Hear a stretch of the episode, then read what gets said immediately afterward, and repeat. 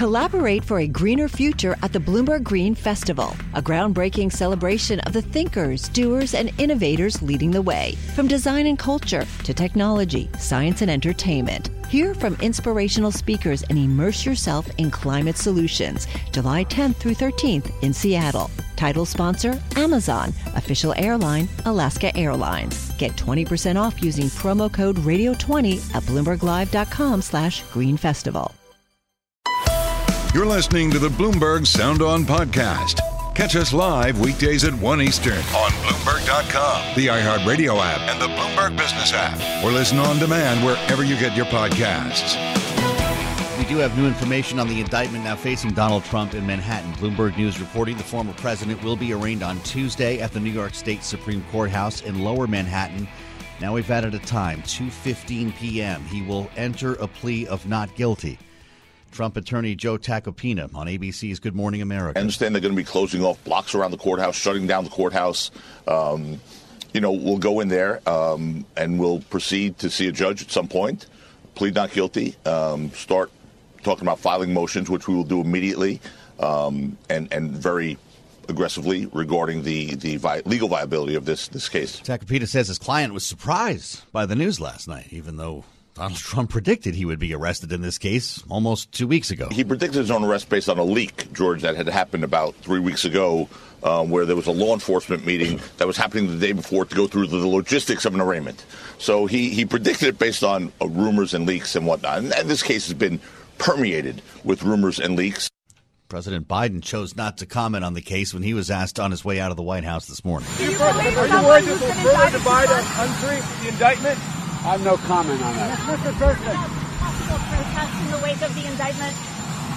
No, I, no. I'm not going to talk about Trump's indictment. Not going to talk about it. That's been consistent. Of course, we heard the same from the press office. Don't expect the White House to weigh in. You better believe, though, Michael Cohen is. Donald Trump's former lawyer and former fixer who served jail time for making the payments to Stormy Daniels. He is about to get a taste of what I went through, and I promise you, it's not fun. Trump's former Vice President Mike Pence was asked about it last evening on CNN. Uh, well, I think the unprecedented indictment of a former president of the United States on a campaign finance issue is an outrage. And, and it appears to, to millions of Americans to be nothing more than a political prosecution that's driven by a prosecutor who literally ran for office on the pledge to indict the former president. That's where we begin with Stephanie Murphy, the former congresswoman from Florida who served on the January 6th committee, is with us now on Bloomberg Radio. Congresswoman, thanks for your time. It's good to have you back. Was it right for the Manhattan DA to make history with this case in indicting a former president? Well, let's be really clear that it wasn't just the Manhattan DA. It was actually a grand jury that, uh, when presented with the information, thought that there might be something criminal that had happened here and proceeded uh, with the charges. So okay. I know there's a lot of focus on the DA, but um, this is working through the system the way that the American uh, judicial system is supposed to work. And um, those folks saw something that they thought needed further examination. And the former president is going to have an opportunity mm-hmm. to um, have a, a, jury of his peers and, you know, have due process um, through this system. Well, Tacopina, and you look, you've heard the reaction from your former Republican colleagues in the House. They say that not only is this unprecedented, it destroys the rule of law, that this case they see not rising to the level of indictment was not the way to break precedent, to set history in indicting a former president, knowing that we have several other cases out there that folks might feel differently about, allegedly attempting to overturn the election, the material that you dealt with, for instance, on the January 6th committee. Is this the case to crack the seal on this? You know, I, I think that there are a lot of um, uh, there's a lot more information that needs to be seen. None of us have actually seen what the indictment says. Um, but what I will say is that I believe in our judicial system, and I find it offensive that uh, there are people who, for partisan um, uh, purposes, are attacking our judicial system. Yeah. Uh, we don't need one other institution of the American government that is undermined by the very leaders that we've elected.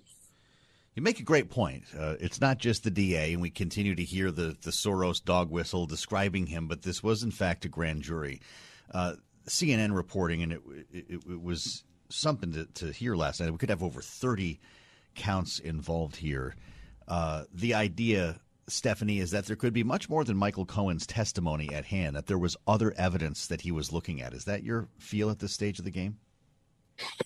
you know, I'm I'm waiting to get the facts, and I think that uh, we have to um, recognize that the grand jury actually has all of that information, and they're moving right. forward based on that information. Um, but you know, we would be naive to not acknowledge that there is also a public perception and a political strategy um, issue and perspective here, in addition to just uh, the courts and the judicial system doing what they're doing. And I think that's what makes this newsworthy is that, you know, there are implications from a, a political and a public perspective. Mm-hmm. But those things shouldn't stop our system from holding people to account, right? Like nobody should be above the law, no matter what kind of public outrage or political consequences exist. Yeah, look, we just played Michael Cohen uh, reacting to this. He did jail time for this. And a lot of people think that that should be uh, played out equally here, that, you know, quote unquote, no one is above the law. But, Congresswoman, how does this affect the other cases against him? Do you have a sense of that, knowing that we have the special counsel here in Washington, the grand jury in Fulton County, or are these all separate entities that could all do whatever they want on their own time? I think they need to all be separate entities because they they are all separate issues. And nobody should proceed in this way unless they have a case that they think can prevail. Because the reality is that whenever um, eh, folks try to swing at the former president, and if they miss, they just make him stronger. And and I think it's important that we have systems that actually um, move on fact and evidence and uh, move forward with the ability to actually um, see these cases to their rightful end, mm-hmm. um, as opposed to being political um, mechanisms. I want to ask you about the reaction that we've heard from members of Congress. Of course, a lot of it predictable. We're hearing from, you know, in many cases, extremes on the left and the right who have predetermined ideas here. Uh, we'll start with the Democrats. Maxine Waters was essentially celebrating this. It's about time! Exclamation point on Twitter. Is that helpful, or does that actually uh, create the potential for some blowback on the Democratic Party if it looks like this is this is a celebration? We should neither celebrate or mourn, right? Um, it just doing either further divides this country at a time when um, we are already quite divided. Mm-hmm. What we need to do is to believe in our system and believe that nobody is above the law.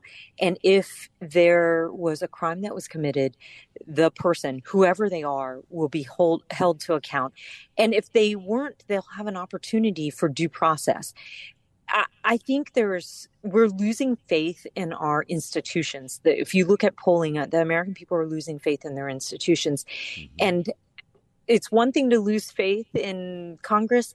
It's a totally different thing to lose faith in our judicial system too. And so it's really important that people who are elected use their words wisely and understand that their rhetoric has consequences. And they should flip the coin, right? And think to themselves, if it was somebody of their own party, would they respond or behave the way that they are in this case? Yeah. Well, on the other side of the aisle, we heard from the speaker himself. Kevin McCarthy uh, tweets Alvin Bragg has irreparably damaged our country in an attempt to interfere in our presidential election. He goes on to write from there, but uh, that's a lot just to start. That one line irreparable damage, interference with an election. How do you respond to that? You know, that is Speaker McCarthy not understanding our judicial system because it isn't just about the DA. The folks who decided to move forward with this, uh, with the indictment, was a grand jury. This is the way our country is set up.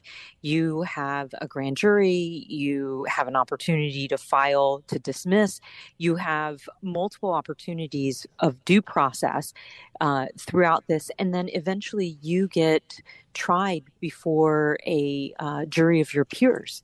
Mm-hmm. And so for him to attack a person individually is irresponsible because we have seen what has happened when people who are in elected positions um, target individual people. Yeah. Um, I served on the January 6th committee. I know that way right. too well.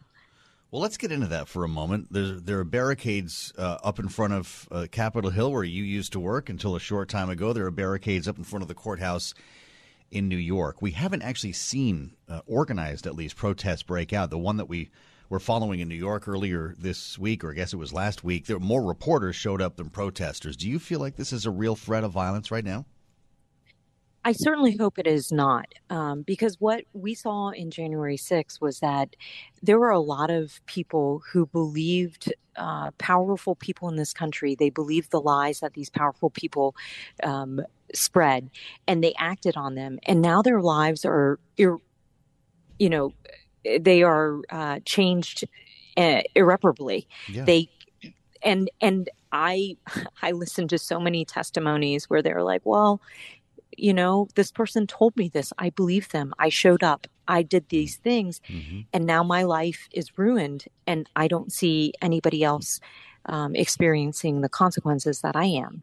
Right. You wonder. And so yeah. this is, yeah, this is the, this is the problem here is that there are a lot of people who are in powerful positions who are not being very responsible about uh, their platform and what they are telling people.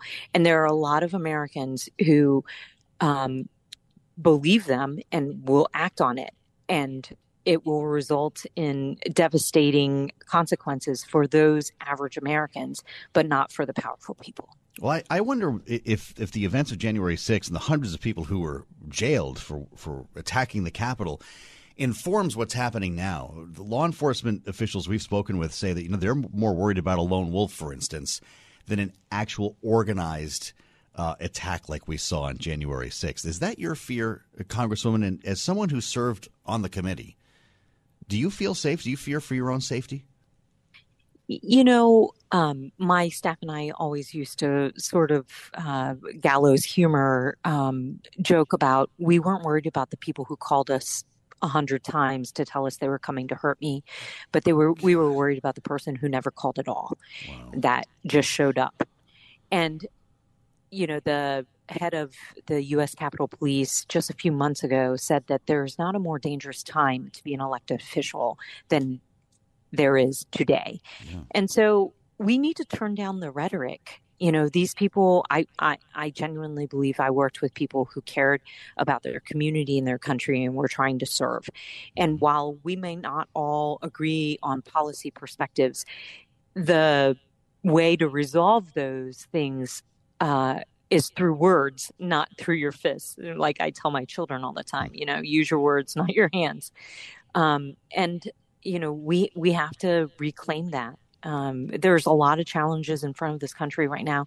We need to have uh, debate, but not debate that results in violence. You know, if we all just listened to our moms, we wouldn't have half the problems we have in this country right. right. now. I think we're all well aware of that. With with with regard to the investigations into January 6th specifically, we've got the special counsel, as I mentioned, here in Washington, and we've also got Fulton County in Georgia. You were dealing with many of the same materials that these investigations are in tandem as part of the January 6th committee, and I know there was talk about cooperation.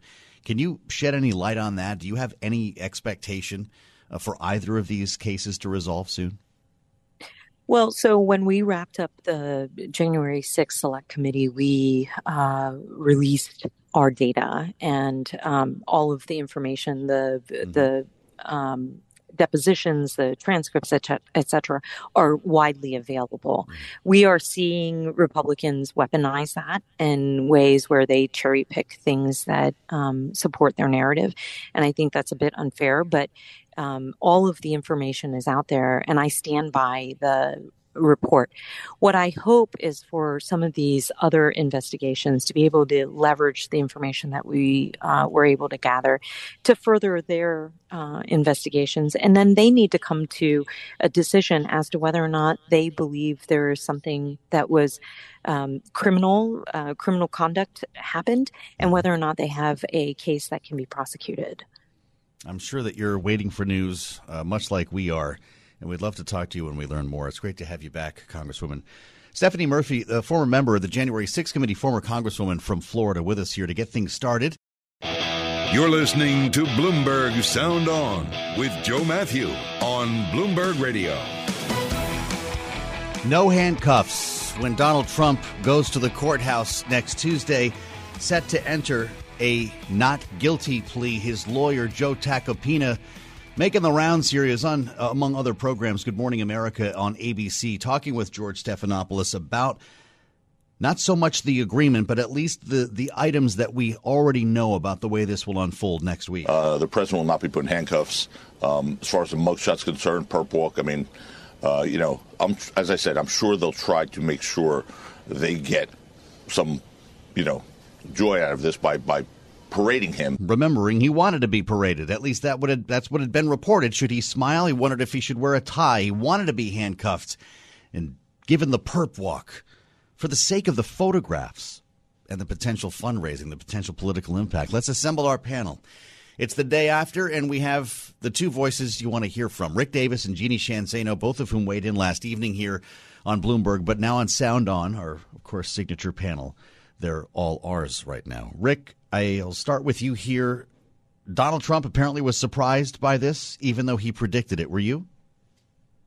Yeah, I think that um, Alvin Bragg had the head fake of the year. Uh, he had us all convinced that the grand jury wasn't going to meet again and, and turn out a uh, indictment uh, until later in April. Uh, everyone was following the schedule, and uh, and and next thing you know, uh, yesterday afternoon, the indictment is announced. So I, I, think Donald Trump claims he was surprised by that, and I think everybody else should be too, because I think they actually kept this under wraps pretty well, different from what the president's attorney was saying today. Uh, if this was a grand jury that was leaking a lot, we would have known yesterday that they were coming out, and nobody did. So, uh, uh, I I think that Alvin Bragg at least got the the the first shot uh, in a clean environment where he was able to paint the indictment for what it was, uh, which is I'm sure why he was uh, trying to keep it quiet until the time that they announced it.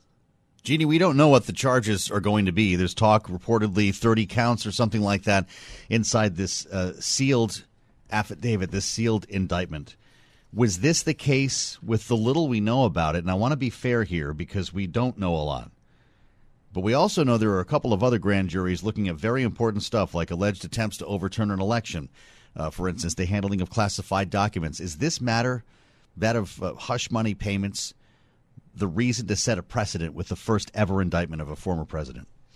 Yeah, and, and I mean, I think it's important to underscore we don't know what's in this indictment. And if there are 30 counts, it may include more than what we think. But what we think at mm-hmm. this point, at least, is the falsified business records and a tie in at the federal level to make it more than a misdemeanor in terms of campaign finance violations. And those are obviously serious, but maybe not in many people's minds quite as serious as what Fulton County, Georgia is looking into, the Mar-a-Lago, Mar-a-Lago documents, or January 6th. And so I think you raise a really important question because we are at a point where a norm in American politics and American history that has lasted over 200 years, obviously a sitting president shouldn't be indicted, but now you have a former president being indicted. And in many people's minds, when it involves business records, documents, maybe that doesn't rise to a level in which we break that norm.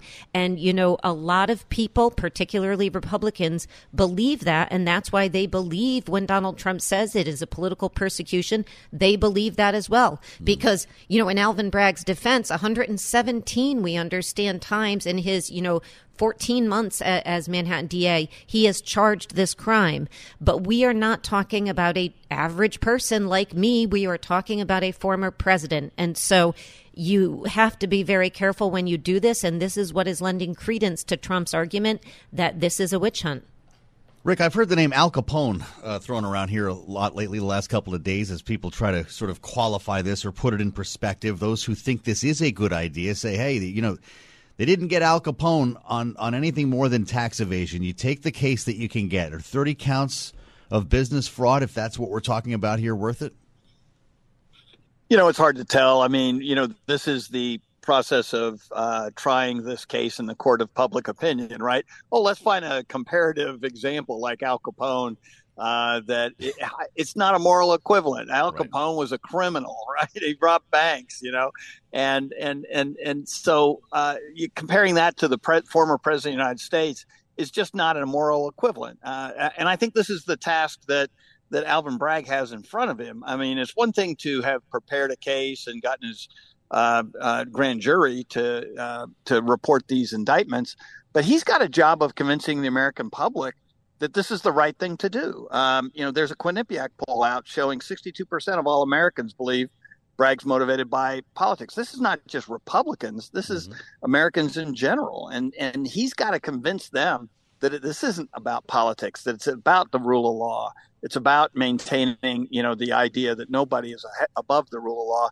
And I would say he's done a really poor job of setting that up. I know that he had to get to this point, but where is he this weekend? What is he telling the public? Where are mm-hmm. we going to be informed that somehow this has risen to the occasion? It's the first time a president of the United States will ever be indicted for for a crime either during or after their term of office. Joe Tacopina, uh, Donald Trump's lawyer, who I've played a couple of uh, clips from here, was asked again on ABC about this idea of 30 counts of business fraud. And it's interesting the way he words his answer. I've I've been through this with a number of lawmakers over the last couple of weeks and, and analysts who have come on this program who speak about the payments as a matter of fact. Here's Tacopina. It's still, I believe, all focused around this Stormy Daniels confidentiality settlement agreement, um, completely legal settlement agreement that was made years and years ago. Um, I, I, think what they've done was take each check or payment um, and, and an extrapolated account out of that. But I, I don't, I don't, I don't think it's going to be more. Uh, than what we expected as far as the factual patterns are concerned. You never hear the word alleged, never hear supposedly or purportedly, Jeannie. He just said what they've done is take each check or payment and extrapolate out of that. So they exist. They do exist, and I think it's an acknowledgement of what we all know that the payments did occur, but it is still a very difficult case for the prosecution in a number of ways in which the defense can go. And another thing we are hearing is Allen Weisselberg's name an awful lot. So as we think about these counts, you keep wondering is it more than the hush money payments to the porn star? Obviously, that in of itself is not a violation of the law. The, the violation would be the falsification of their records. That's a violation of New York state law. But I keep hearing the name Allen Weisselberg. Is he going to come in and testify? And are they going to be talking about something beyond those payments? I think those are big questions. And, you know, I think we're going to all be watching this weekend to see do we get a sense as to what the charges are before the arraignment at 215 on Tuesday? Is that going to leak out? So far, it hasn't, but it very well might. And that may give us an indication of where they're headed on this. I suspect it could be a leaky weekend. Uh, Rick, what's your expectation the next couple of days? We have to wait till Tuesday. I think there's any evidence that, that this has actually been much of a leaky uh, process out of the prosecutor's office. I mean, all the leaking that we've seen in the last three weeks have come from Donald Trump, That's and true. according to his lawyer, you know, he's just making this stuff up. So, um, you know, I, I, I, think that, that we're going to learn when when the process begins, and the process begins. It sounds like on Tuesday afternoon you know, when Donald Trump reports for his arraignment. And and and so I would say, just on the point that Jeannie was making, um, you know, one of the things about these campaign finance violations is, um, you know, if you if you violate campaign finance rules and and you admit it. Uh, it's a misdemeanor by and large. If you violate a campaign finance rule and then try to cover it up, like what uh, I believe is alleged in this indictment, uh, then you have all kinds of other implications because maybe one of the ways that this was covered up was cooking the books within the Trump organization to shield the payments that were being made to the to to Michael Cohen, his lawyer, who then made the payments to Stormy Daniels. So it triggers a lot of downside risk for uh, for the Trump organization, depending upon how they reported this. Uh, again, it's the classic Washington dilemma. It's mm. not the crime; it's the cover up that gets you in trouble. What do you think of the arrangement, uh, Jeannie? No perp walk. You disappointed? I think Trump is going to be disappointed. No, I think that is a very good thing. I think the last thing we need is a perp walk. Um, you know, I, I, do think this mugshot may get out, and Alan Dershowitz yesterday was saying that it could serve as a campaign poster for the president, former president. Right. If you can imagine, um, I can. But I, I, I, hope we would save ourselves all seeing a perp walk, and I'm glad to hear that he's not going to be handcuffed. I think the more this is toned down and the less divisive it is, if that's possible, uh, the better for all of us. Hi, I'm Ron Kruszewski, Chairman and CEO of Stifel. Financial advisors, if you're not growing your practice, you're losing market share. Stifel is a growing entrepreneurial, advisor centric firm built for successful advisors like you. Imagine having the resources of the largest wirehouses and the support of the boutique shops, but none of the bureaucracy to get in the way of you serving your clients. At Stifel, it's your business, your book, your clients. I always tell the advisors we're recruiting, I want you to come to Stifel and double or triple your business. Most of them laugh and shake their heads, but I'm serious. Don't take it from me, take it from Stifel's number one finish in JD Power's 2023 U.S. Financial Advisor Satisfaction Study. So, there's a reason why 148 financial advisors joined Stifel last year. Come join us and find out why Stifel is the firm where success meets success. Visit www.choosestifel.com com. Stifel Nicolaus and Company Incorporated, member SIPC and NYSE. Collaborate for a greener future at the Bloomberg Green Festival, a groundbreaking celebration of the thinkers, doers, and innovators leading the way. From design and culture to technology, science, and entertainment. Hear from inspirational speakers and immerse yourself in climate solutions. July 10th through 13th in Seattle. Title sponsor Amazon. Official airline Alaska Airlines. Get 20% off using promo code Radio20 at BloombergLive.com slash Green Festival. You're listening to Bloomberg Sound On with Joe Mathieu on Bloomberg Radio.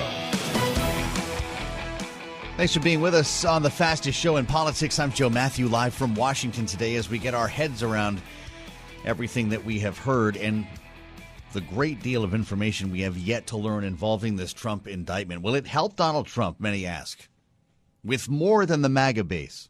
He seems to think so, having spent days raising money on the prediction of an arrest, talked about it in advance of the indictment on Fox News. I don't know whether it helps or hurts. I can tell you, in my opinion, it's a new way of cheating on elections. It's called election interference. What they're doing is if they can't win at the ballot box, because I'm leading everybody by a lot in the polls, for every Republican, frankly, and every Democrat by a lot, including Biden by a lot.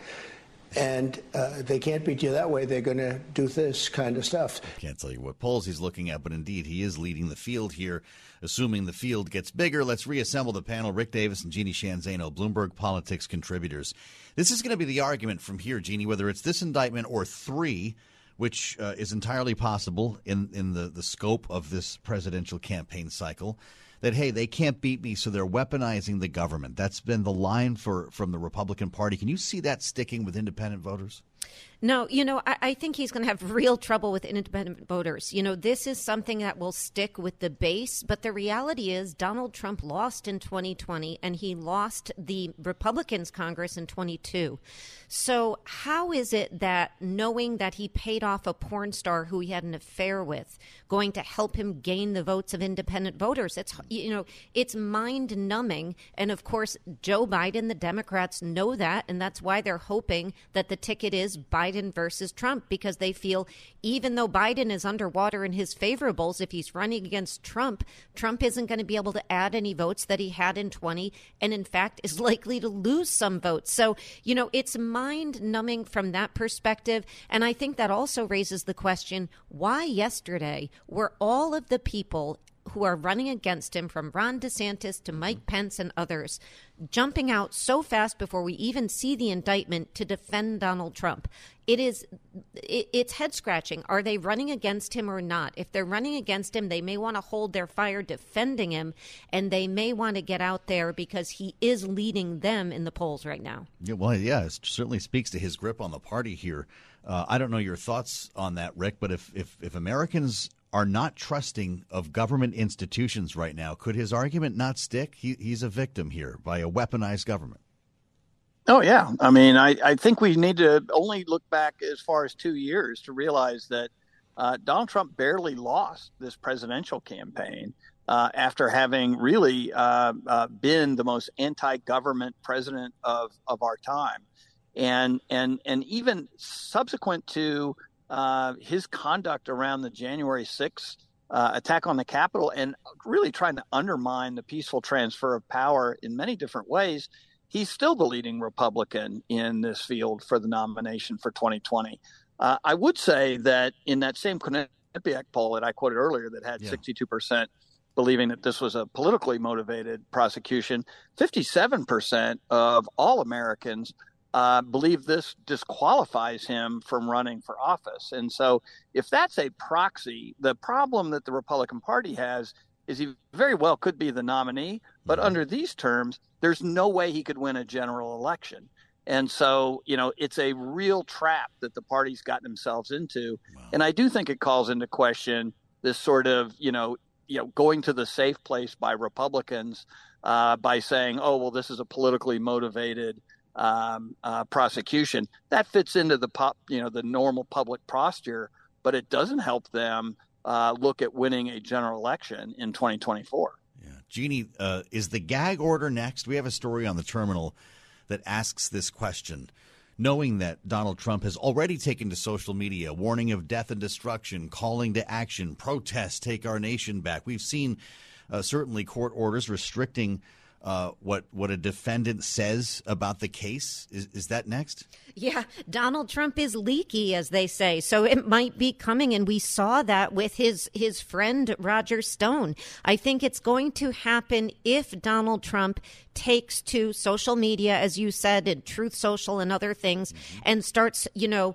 making statements, say potentially about the judge, that trying to influence or, um, you know, threaten, as you know, not that he, uh, I'm not saying he would, but threaten the jury in any way, um, then we might see them put out a gag, or the judge rather, put out a gag order. And that's why this is going to be really, really tough for the judge in charge of this case. And I mentioned Roger Stone because that is what happened in the case of Roger Stone. Sure. We remember he had that, um, you know, the, the photo of the judge, and, you know, it is not unlike the photo that Donald Trump put out and then backed away from with the bat with the to bat. Alvin Bragg's head. So yeah. I do think that if he continues down that line, when it pretends portends to the jury, the judge, and or the prosecutor, we may see a gag order. But I don't know how much he's going to, um, you know, abide by it. You know, he's going to push the line on that, Rick. But you know, Roger Stone was not a presidential candidate. This is this could be a First Amendment issue for Donald Trump. No.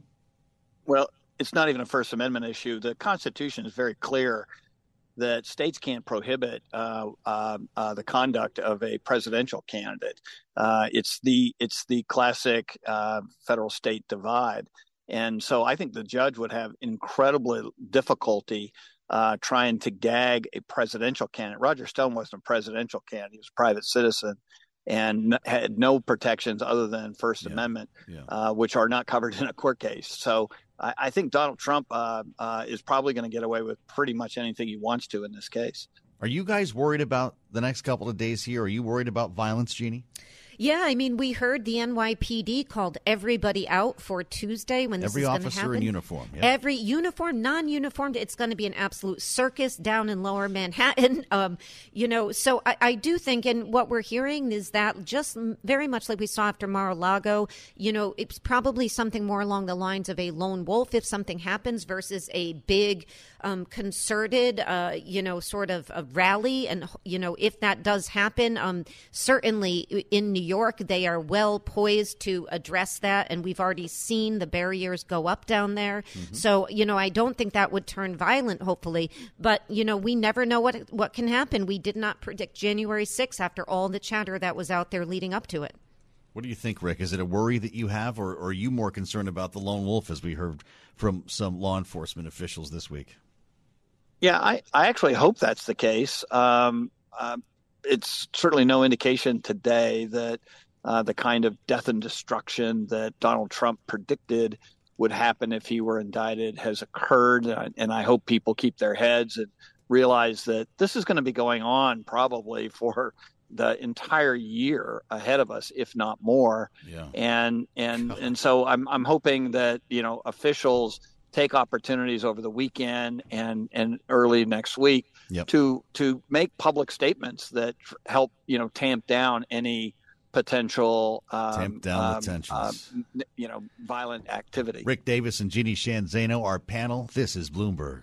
Success is more than the final destination. It's a path you take one step at a time. It's discipline, it's teamwork, and it's the drive and passion inside of us that comes before all recognition. It's what Stifel's been doing for over 130 years. Quietly, yet strategically, Stifel has become one of the fastest growing wealth management and investment banking firms in the country. Our financial advisors go beyond traditional wealth management to provide clients with direct access to one of the industry's largest equity research franchises and a leading middle market investment bank because success is the drive it takes to keep climbing, the passion to keep investing, the best of each of us made better by the best in all of us.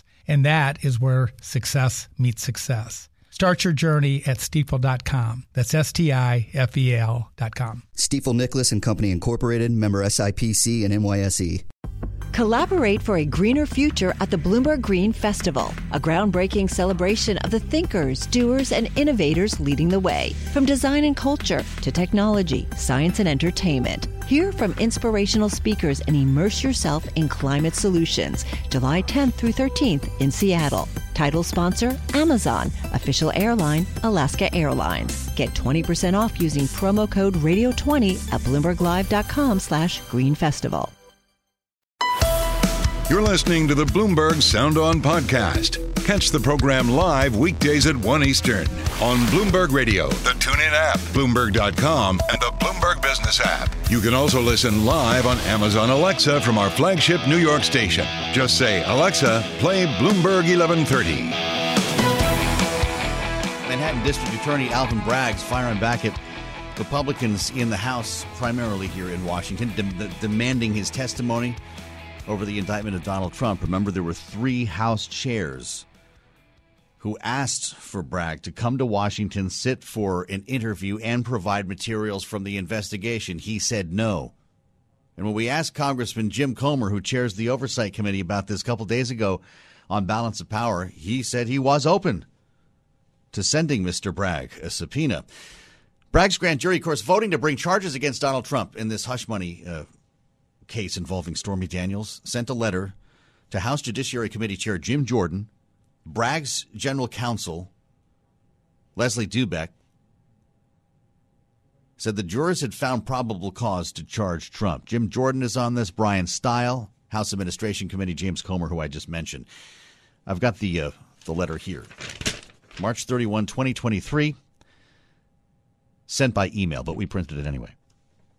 Like any other defendant, he writes, Mr. Trump is entitled to challenge these charges in court and avail himself of all processes and protections that New York State's robust criminal procedure affords. What neither Mr. Trump nor Congress may do is interfere with the ordinary course of proceedings in New York State. We heard this morning from Joe Tacopina, Donald Trump's lawyer, talking on ABC's Good Morning America that it's the end of justice as we know it. In my 32 years as a lawyer, both as a prosecutor and defense attorney, um, I feel like the rule of law died yesterday in this country, and it's not something that I'm happy about. The rule of law died yesterday.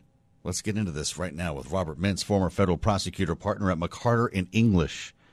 Robert, thank you for being with us. From your experience, do you see it the same way? Well, I th- certainly have seen cases where defense lawyers have challenged prosecutors and gone public with their view that the theory of prosecution is unsupported by the law, but that's something that is generally hashed out in court before the trial judge. And I've never seen an instance where Congress has sought to question the prosecutor Mm-hmm. about his theory of the case during an ongoing criminal prosecution. It's something that is left to the discretion of prosecutors in the first instance, and then ultimately it's in the hands of the trial judge and the jurors who have to decide the case. Well, I've been looking forward to talking with you, Robert, because there are a lot of people who have no legal experience saying a lot about this case, and we don't even know what the charges are. What are the most important questions that you're asking right now? Well, one of them is what you just said, which is we haven't even seen the indictment. So for people to challenge it without knowing what the charges are is premature. And of Yeah. course, we don't even know what evidence was presented to the grand jury because that's something that was secret.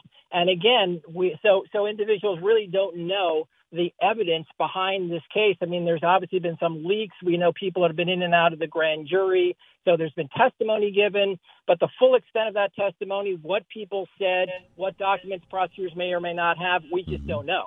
There's a great chance that this has to do with more than just payments to Stormy Daniels, that there could be other evidence far beyond Michael Cohen's testimony. If we ended up with some 30 counts, as CNN is reporting, is that your is that what you're inferring here? Well, we just don't know what it's about, but certainly 30 counts, if that reporting proves to be accurate, would Yeah. suggest that it involves something beyond the hush money payments that were connected to Stormy Daniels. Bloomberg is reporting, uh, Robert, that Donald Trump will be arraigned 2:15 p.m. in the courthouse on Tuesday in Lower Manhattan. We understand there will not be a perp walk. He will not be handcuffed. What else will happen though? When he goes inside the bowels of the court, he'll have the Secret Service with him. What what will Donald Trump go through that day? Well, for one thing, he'll go through history because we've never seen a former president come in and have to go through the process that any other defendant in this country would go through, which would include taking his fingerprints, a mugshot will be taken. They will swab his cheek to get a mandatory sample for New York's DNA database. They'll get pedigree information. So that's all the standard process that any defendant will go through and that the former president will go through, except that he'll do it being accompanied by Secret Service agents. And of mm-hmm. course, I think additional steps will be taken so that this will all be done outside of the view of the media and other people who may be gathered at the courthouse. Does that mean we don't see the the mug shot or not? Uh, That well, that's a good question. I don't know whether we'll see that, you know, or not, but I can assure you it will be taken. And at that point, he just leaves. He enters the non guilty plea and then goes home. They're not going to put him in some sort of holding cell, I presume, right? No, no, I don't. We won't expect that at all. This is uh, really a low-level felony. Let's keep that in mind. While Yeah. prosecutors here have charged what could be a misdemeanor as a felony, given the way that they've tied it to alleged campaign violations, it's still the low-level felony that, in most cases, would not result in any jail time, even if convicted. And so we'll see a situation where he's immediately released on bail and will not be detained for any period of time. I expect. There's been a lot of talk about this exceeding the statute of limitations. Uh, that this is, you know, more than seven years after the fact. Is is that a real issue, Robert, or or not something you're concerned with? Well, the statute of limitations for the misdemeanor charge is two years. The statute of limitations for the felony, which is what we're expected to be charged here, is five years. But New York State also has a rule that that five-year statute is told, which means it stops running when a defendant is out of state. So if you add up all the time that Mr. Trump was in Washington, was at Mar-a-Lago, was outside the state of New York, all of that doesn't count towards that five years. So I don't expect that we're going to see a statute of limitations issue Huh. at the end of the day here. How about that? That's because that's a talking point you're going to keep hearing all weekend. Robert uh, Mintz, how concerned are you about violence in Lower Manhattan in the coming days? Well, I think we should be very concerned given what we've seen previously and given some of the heated rhetoric that's flying around here now. Uh, this is a process that will ultimately go through the courts.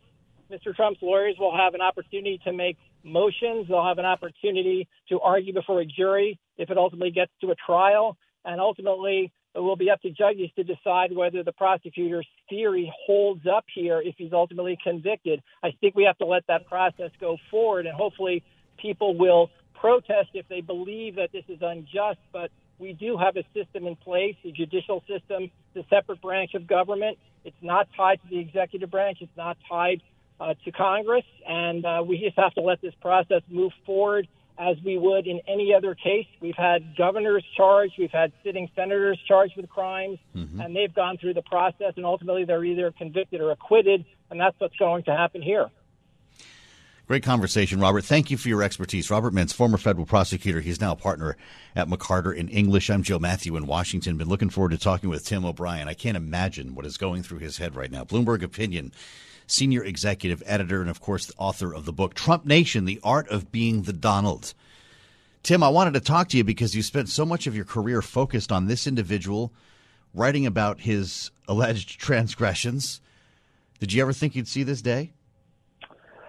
Um, you know, Joe, that's a good question. To be honest, I uh, until he became president, I it wasn't something that I really focused on. I think Donald Trump, the businessman, is very different from Donald Trump, uh, a global leader with his finger on the nuclear button and able to rouse uh, his followers to attack the Capitol on January 6th. They're just completely different forces in the world. And I think at issue right now is whether or not um, he's going to be held accountable under the rule of law. I. I think to a certain extent it's unfortunate that I think the Bragg case is the first test of that proposition because I think it is the weakest of of the various cases arrayed against him right now. That's been the sort of conventional based, wisdom. But that's based also on I haven't seen the full indictment. Yes, of and, course, and, and been, it's smart to continue and, reminding our listeners of that. Right, and any of us out here, any of us talking heads who are saying and opining on on the indictment and mm-hmm. the merits or lack thereof of Alvin Bragg's suit have not seen the indictment, and it's been reported that there's more than 30 counts in it. And if that's the case, there's a possibility that goes well beyond, you know, falsification of, of business records and campaign finance violations for the hush money paid to Stormy Daniels. Uh, it may encompass other things that none of us have known about, and Bragg may have a, a broader and, and more robust set of facts behind him than is currently known. I mean, he's got enough now, it would appear, uh, on a you know for a, a minor felony charge. Hmm. Um, uh, but you know you're you're wading into really difficult territory when when you're doing that, and it involves a president and partisan rancor and everything else that's in play right now. You mentioned uh, the thought that this is the weakest of the three major cases that he could be facing, possible three indictments here. Michael Cohen weighed in on what I believe is his podcast. Didn't know he had one, but he really tried to put this in perspective. Say, my gosh, no, this we've been we've been working on this for a long time, and this is a big deal. Some of you may be disappointed that it's not enough. But you must understand that getting to this point, breaking through Trump's phalanx of lawyers and his daily obfuscation and intimidation was no small feat. This is a man who is used to bending the wheels of justice to his favor and has done so countless times. He's certainly passionate about it. Does he have a point, Tim? Well, it sounds like the Home Shopping Network right there. But uh, um, I, I, I think, you know, Michael has his own axe to grind, as do many observers around here around this. Here's yeah. here's what I think. You know, there's actually there's a potential of five major cases against him. Right now, there's three active uh, that we know of. The you know the, the Manhattan District Attorney's criminal case, the New York State General Attorney General civil case, a a electoral fraud case in Georgia brought by the Fulton County District Attorney. But the real McGill in all of this to me is, is in the Justice Department. There are two investigations going around going on right now pertaining to the expropriation of classified records that went to Mar-a-Lago and Trump's role in the January 6th insurrection. Um, uh, what ties all these cases together are whether or not Donald Trump's going to be held accountable. Where they diverge is the extent to which he's going to be he's going to suffer any penalties. Hmm. Even if even if he is found guilty in, in, in the Georgia and the two New York cases, that's not going to keep him out of the White House. I also think all three of them are unlikely to land him in jail. The civil case definitely won't New York. Mm-hmm. But the but the the, the DOJ cases, uh, there are you know there are laws in which Donald Trump can, if he is found guilty of fomenting an insurrection and trying to torch the Constitution. Under the 14th Amendment, insurrection prevents you from running for, for high office in the United yeah, States. That's right. And so he could be prevented from running for office again. Um, I think that's where the rubber meets the road in all of these. And I think we sort of have to assign them weight and, and relevance based on some of those things. Having said that, each of these prosecutors are independent actors who have been charged with looking after the law and enforcing its its its rules and guidelines. They're doing what they're supposed to do by and large. That's what we ask of our institutions, yeah. even when they're flawed. And I think it's important that this proceed peacefully. Michael Cohen refers to the lawyers and the fixers and and those surrounding Donald Trump uh, in Manhattan, or I guess in, in this case at Mar-a-Lago. Uh, Tim, bring us inside the apparatus. What's happening inside the Trump organization today? Well, I think you know, I think this is a world they've never been in in before. Donald Trump has spent decades weaponizing the legal system against uh, his opponents, partners, and critics, and without great consequence to himself. Um, and this is the first time that that a meaty indictment has landed on his doorstep. So I'm sure they're in shock. I think for all of his bravado about being able to take on all opponents, he doesn't want to be humiliated in a public sphere, and there's a possibility that he's going to be handcuffed and perp perp walked in front of other people. And for a man who is a media addict and, and, and has an unquenchable need for attention, that's not the kind of attention he wants to get. So I think that he's I, I think he's very distressed and probably feeling cornered. And a, yeah. and a cornered Donald Trump is a dangerous person. Well, he was tweeting or truthing, I guess it was at three o'clock in the morning. Tim, I'm guessing he was up all night. What's what's your thought when you look at the the campaign ahead? Will Donald Trump ever stand on a debate stage, or does he consider himself above that? Will he have to hear from other candidates about this? That's a great that's a great question. I you know I don't know if he'll consent to stand on a debate stage. To a certain extent, that may be irrelevant. Also, because I think regardless, he's going to be a very strong force yeah. in the Republican primary. Uh, he has a tight grip on about 30% of Republican voters, um, and and other candidates have to deal with that reality, which is why they all, all walk tentatively around him in these mm-hmm. sort of grotesque issues he's made. He's put front front and center. Um, the problem is he's not a viable national candidate, I don't think. Yeah. And so he's got the party held hostage to a certain extent. You're not the first to say that on the program today. Tim O'Brien, I'm delighted you could have some time for us here. Bloomberg Opinion Senior Executive Editor. I'm thinking Tim is going to have to start writing a new book. Collaborate for a greener future at the Bloomberg Green Festival, a groundbreaking celebration of the thinkers, doers, and innovators leading the way. From design and culture to technology, science, and entertainment. Hear from inspirational speakers and immerse yourself in climate solutions. July 10th through 13th in Seattle. Title sponsor Amazon. Official airline Alaska Airlines. Get 20% off using promo code Radio20 at BloombergLive.com slash Green Festival.